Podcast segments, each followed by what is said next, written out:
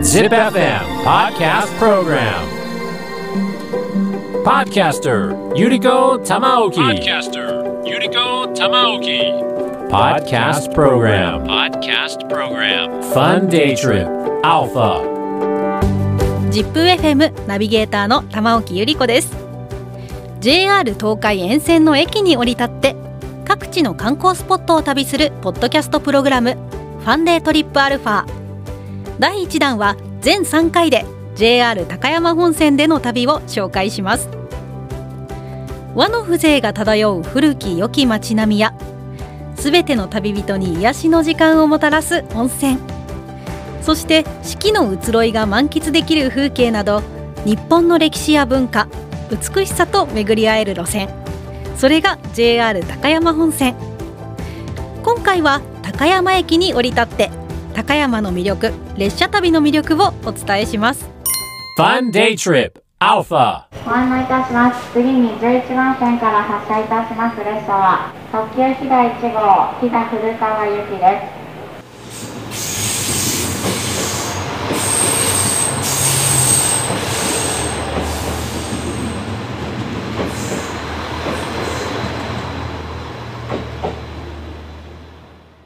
それでは JR 名古屋駅から2022年7月にデビューをした新型車両 HC85 系の特急ひだで出発です。車内入ってまず驚いたのが広いなーってことですね。こう壁や天井は白が基調になっているんですがシートの色がとっても鮮やかなオレンジ、朱色、赤といった暖色が基調になっていてそのコントラストがすごく綺麗です。とっても温かみのある空間ですね。でこの座席の色なんですが沿線の紅葉だったりお祭り花火をイメージしてデザインされているんだそうです。この新型車両 HC85 系 HC とはハイブリッドカー。ハイブリッド方式の車両の HC とのことなんです。より安全で快適で環境にも優しい車両になってなんと2022年の国土交通省の日本鉄道大賞を受賞しちゃったんです。いや今からの列車旅本当に楽しみですね。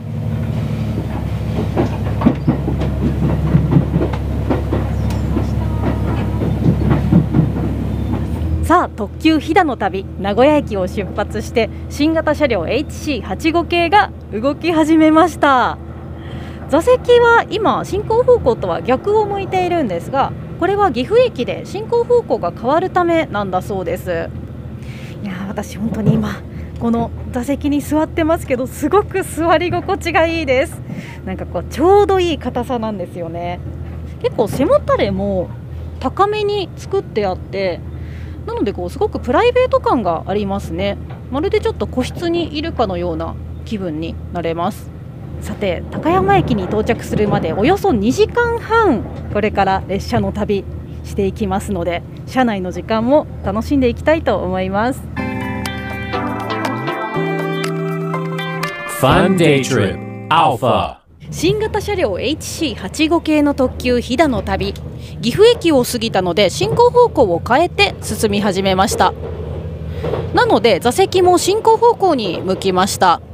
さあ列車の旅といえばやっぱり魅力の一つはグルメですよね。駅弁そして、まあ、列車の旅ならではお酒が飲めるというのも醍醐味だと思います。あー美味しい。ということで駅弁食べてみたいと思います。うん。美味しい。いや私今この二段重山鶏とだし巻き卵のお弁当をいただいているんですが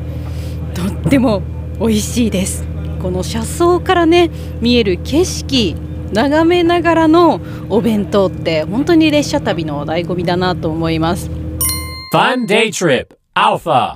さあ箕面大木も過ぎまして車窓からもとっても自然の美しい景色が目に入ってきています。私の今ちょうど進行方向右側に見えているのが飛騨川ですね。すごく水が澄んでいてさっきから太陽の光がキラキラと反射してとっても綺麗ですね。綺麗だな。私スマートフォンをね結構車内でさっきから使っていてやっぱり旅行中って写真たくさん撮りたいじゃないですか。で動画とかも撮りたいからそうするとねどうしてもバッテリーが心配になりますがこの新型車両 HC85 系はなんと座席の肘掛けのところにコンセントが設置されています。そして私もさっきつないだんですが無料 w i f i も使用できます。とっても快適ですね。特急ひだをご利用の皆様岐阜へようおいでなさった。私たち岐阜高校英語研究部によるふるさと岐阜の紹介をお聞きください。That is how you say Welcome to Gifu in our これは岐阜高校の ESS 部英語研究部の生徒さんのナレーションなんだそうです。岐阜高校の生徒さんの案内でもありましたがこちらの新型車両 HC85 系車内のデッキに沿線地域の伝統工芸品が鑑賞できるナノミュージアムというものが新設されてるんです。私もさっき見に行ってきたんですが美濃和紙だったり岐阜うちわ伊勢型紙などを展示しているそうなんです。さて私が今乗っている新型車両 HC85 系特急ひだ本当にね車窓からの眺めずっと座って見てましたが自然がいっぱいですねもうあと10分ほどで高山駅に到着するようです Fun Day Trip Alpha. さあ新型車両 HC85 系の特急ひだで名古屋から2時間30分 JR 高山本線での旅をしてきまして私は今 JR 高山駅に到着しました。今駅前にいるんですがまず列車を降りて驚いたのがすごく高山に来た瞬間空気が澄んでるなと思いました。思わず深呼吸したくなります。高山といえば本当にいっぱい見学できるスポットあるんですよね、まあ、伝統工芸だったり歴史食文化どれもこれも外せないんですが今回はその中でも厳選してお届けします。まずは高山に来たのでやっぱりあれを見に行きます。Fun Day Trip Alpha. JR 高山駅から歩いて20分ぐらい。まず私が来たのは桜山八幡宮境内にある高山祭り屋台会館です関さんにお話を伺ってみたいと思います。ここ高山祭屋台会館というのはどういう施設なんでしょうか？国の重要有形民族文化財に指定されております。高山祭りの屋台23台のうち秋祭りに属します11台の屋台を4ヶ月ごとに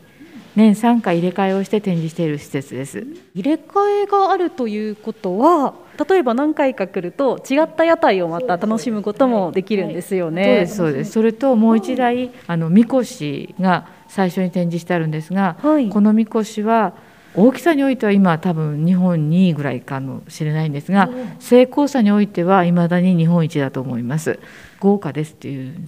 だけで終わらない装飾に装飾を重ねてますっていう言葉が常に出てくるんですけど見ていただきたい本当に素晴らしいみこしです。このみこしが先頭に展示してましてその後が4台ですね。はいこちら秋の高山祭り八幡祭りに使用される本物の屋台でもあるということなんですよね。本物の屋台です。はい。実際にあの飛騨の匠が江戸時代に作った屋台です。屋台ごとにすごく特色があるというか、はい形も同じわけではなくって、はい一個一個すごく違いがありますよね。そこが未だに受け継がれている伝統だと思うんですけど、各屋台組が競い合うんですね。それが伝統です。昔から。他にも結構お祭りのことが分かる資料なんかも館内いろいろ展示されてましたよね。なんかこういろんな文書が置かれていたりしたんですが、あれは？と屋台を守ってきた上でのいろんな修理の時の記録だったりいろいろしますが、あと戻し車の展示もあったと思うんですが、それを考案したのも飛騨の匠です。ここにお越しいただいた方にこうここは見てほしいという見どころだったりとかおすすめのポイントがあったら関さんから教えていただけますか？どの屋台も先ほどおっしゃったように全部違いますので、あの全部見どころですので、間近で見ていただくと本当に発見がありまして私は毎日あの温湿度の管理のために中に入るんですが入るたびに発見があるんですね。こんな細かいところまでこんな細工がしてあるのかっていう装飾で隙間なく埋めてあります。いろんなところが。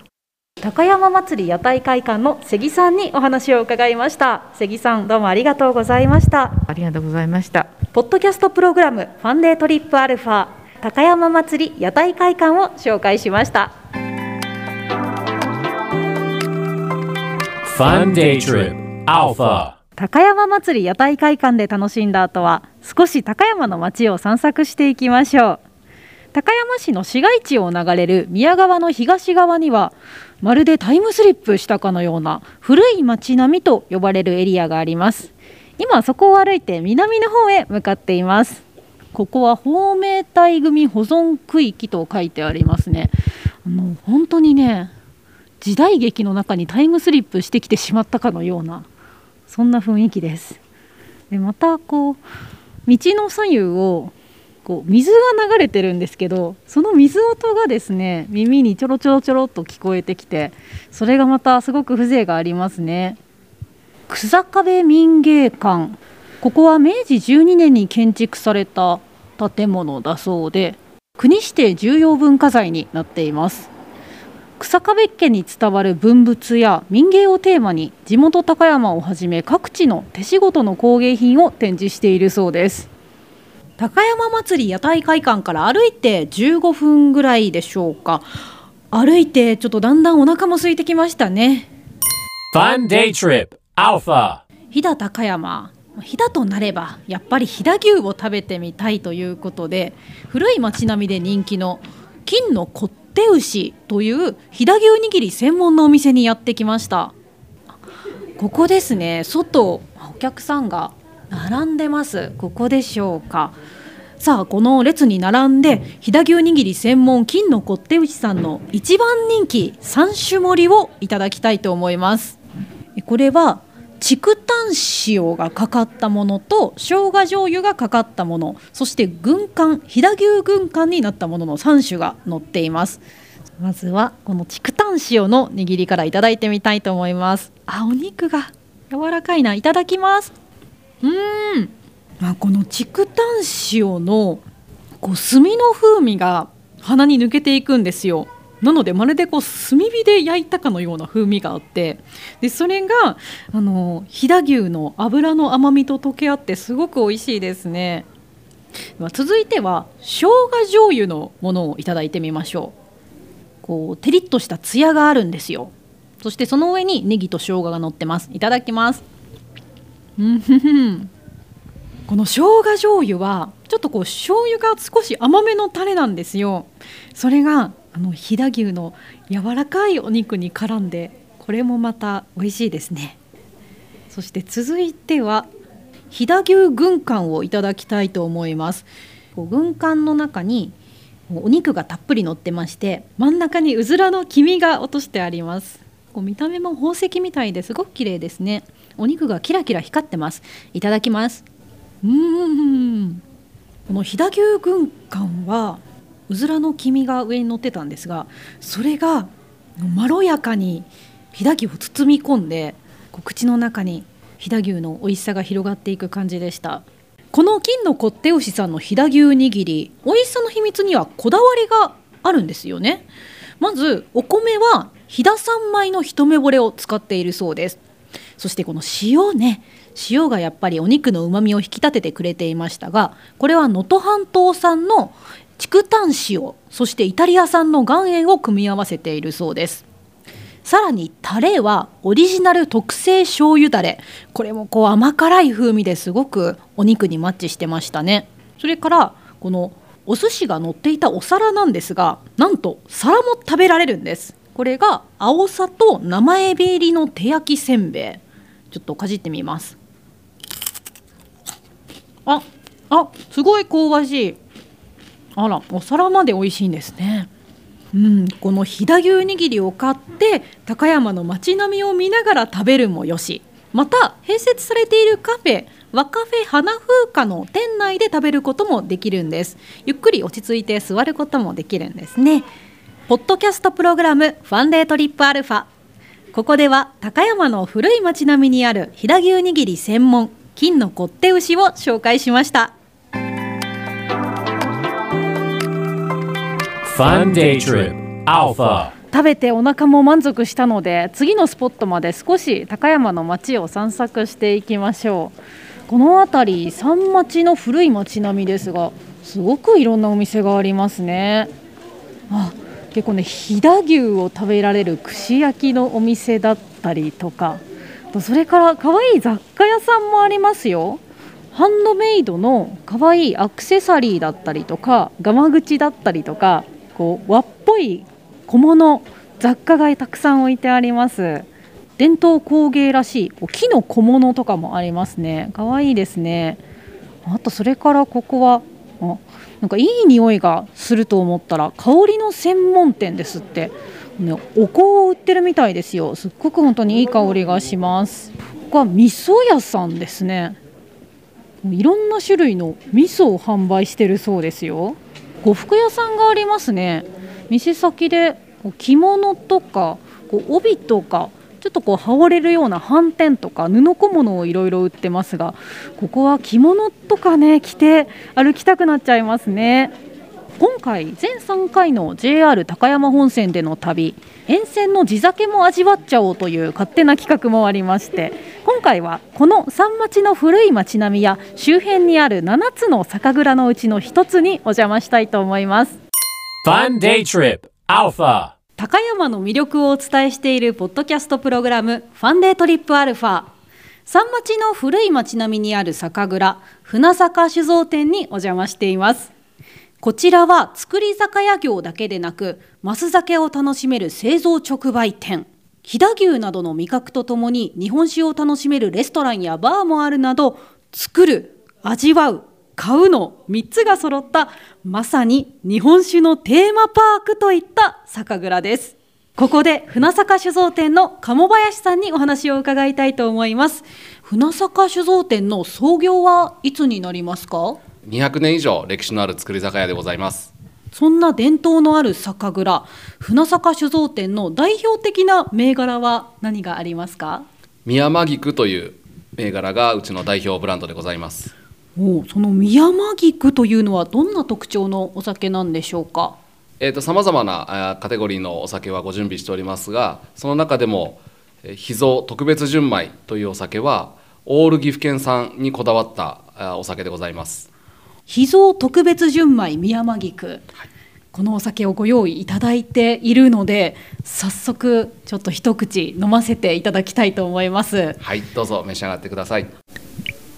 すごく香りがいいですね。そうですね。香りと口に含んだ時のふくよかな味わいもとても楽しめるお酒だと思います。はい。じゃあいただいてみます。あー。美味しいですね。ありがとうございます。すごく切れ味のあるタイプのお酒だと思います。飛騨高山はあの味わいの濃い食材が多いので例えばお味噌であったりであとは飛騨牛ですね。があるので飛騨牛の油などをキリッとこう口の中でリセットしてくれるお酒にもなると食中にはすごく合うお酒だと思います。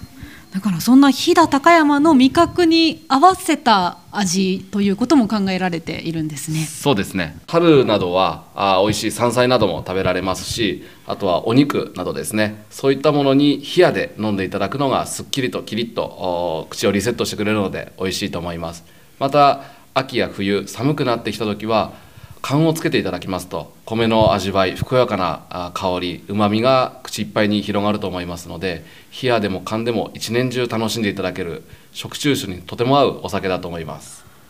なるほど。本当に冷酒でも熱燗でも年中を通して美味しく味わえるお酒ということなんですね。そうですね。このお酒の特徴としてもう一つあるんですけどもお水も飛騨のお水を使いますしお米も飛騨誉れという岐阜県で採れるお米を使っております。またあの酵母もあの岐阜県産の酵母を使っております。でまた作り手である杜氏は飛騨出身の飛騨杜氏ですのでオール岐阜のお酒なので岐阜県の食材に合わないわけがないと美味しいお酒だと思います。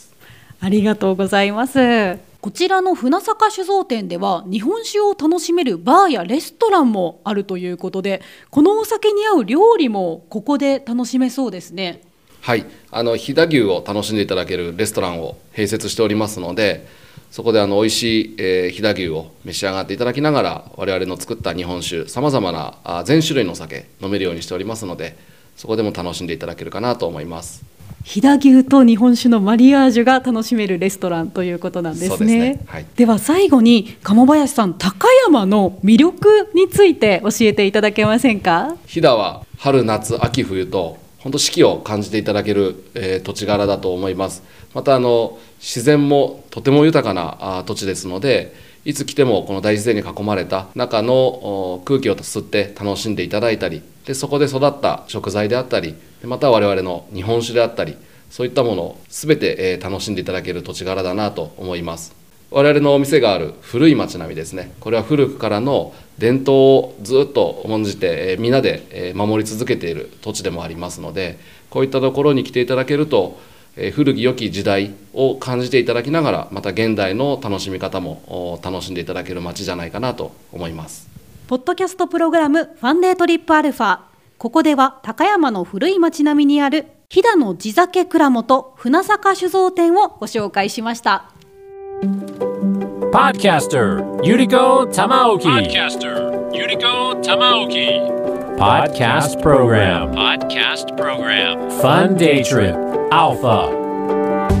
JR 東海沿線の駅に降り立って各地の観光スポットを旅するポッドキャストプログラムファンデートリップアルファ今回は新型車両 HC85 系の特急飛騨の旅。JR 高山本線高山駅に降り立ってその魅力をお伝えしました。高山の街は本当にただ歩いているだけで楽しかったですね。例えば列車を降りてこう朝の澄んだ静かな空気の中の街並みの美しさだったりそして代わって昼はにぎわう街の中で飛騨牛日本酒グルメの食べ歩きに舌包みを打ってそれでまた夜の暮れかかった街並みもまるで絵画の中をお散歩しているようで本当に綺麗でした。高山は自然と人との距離がとても近い街だなと感じます。人の営みが自然と調和している。そんな風に感じました。宮川のせせらぎだったり山並みを遠くに眺めながら風情ある街並みを歩く。なんだかほっとするような時間が過ごせる場所でした。そんな歴史と伝統が息づく高山。江戸時代の面影を残す古い町並みや高山陣屋などさまざまな歴史的建造物が残っています。またお祭りや酒蔵でのイベントなど四季折々の楽しみ方ができますし今回は紹介できませんでしたが高山の野菜や果物漬物などが集まる朝市などもおすすめです。ぜひ新型車両 HC85 系の特急飛騨に乗って高山を訪れてその魅力に触れてください。ポッドキャストプログラムファンデートリップアルファ高山編。お届けしたのは ZIPFM ナビゲーターの玉置ゆり子でした Fun Day Trip Alpha.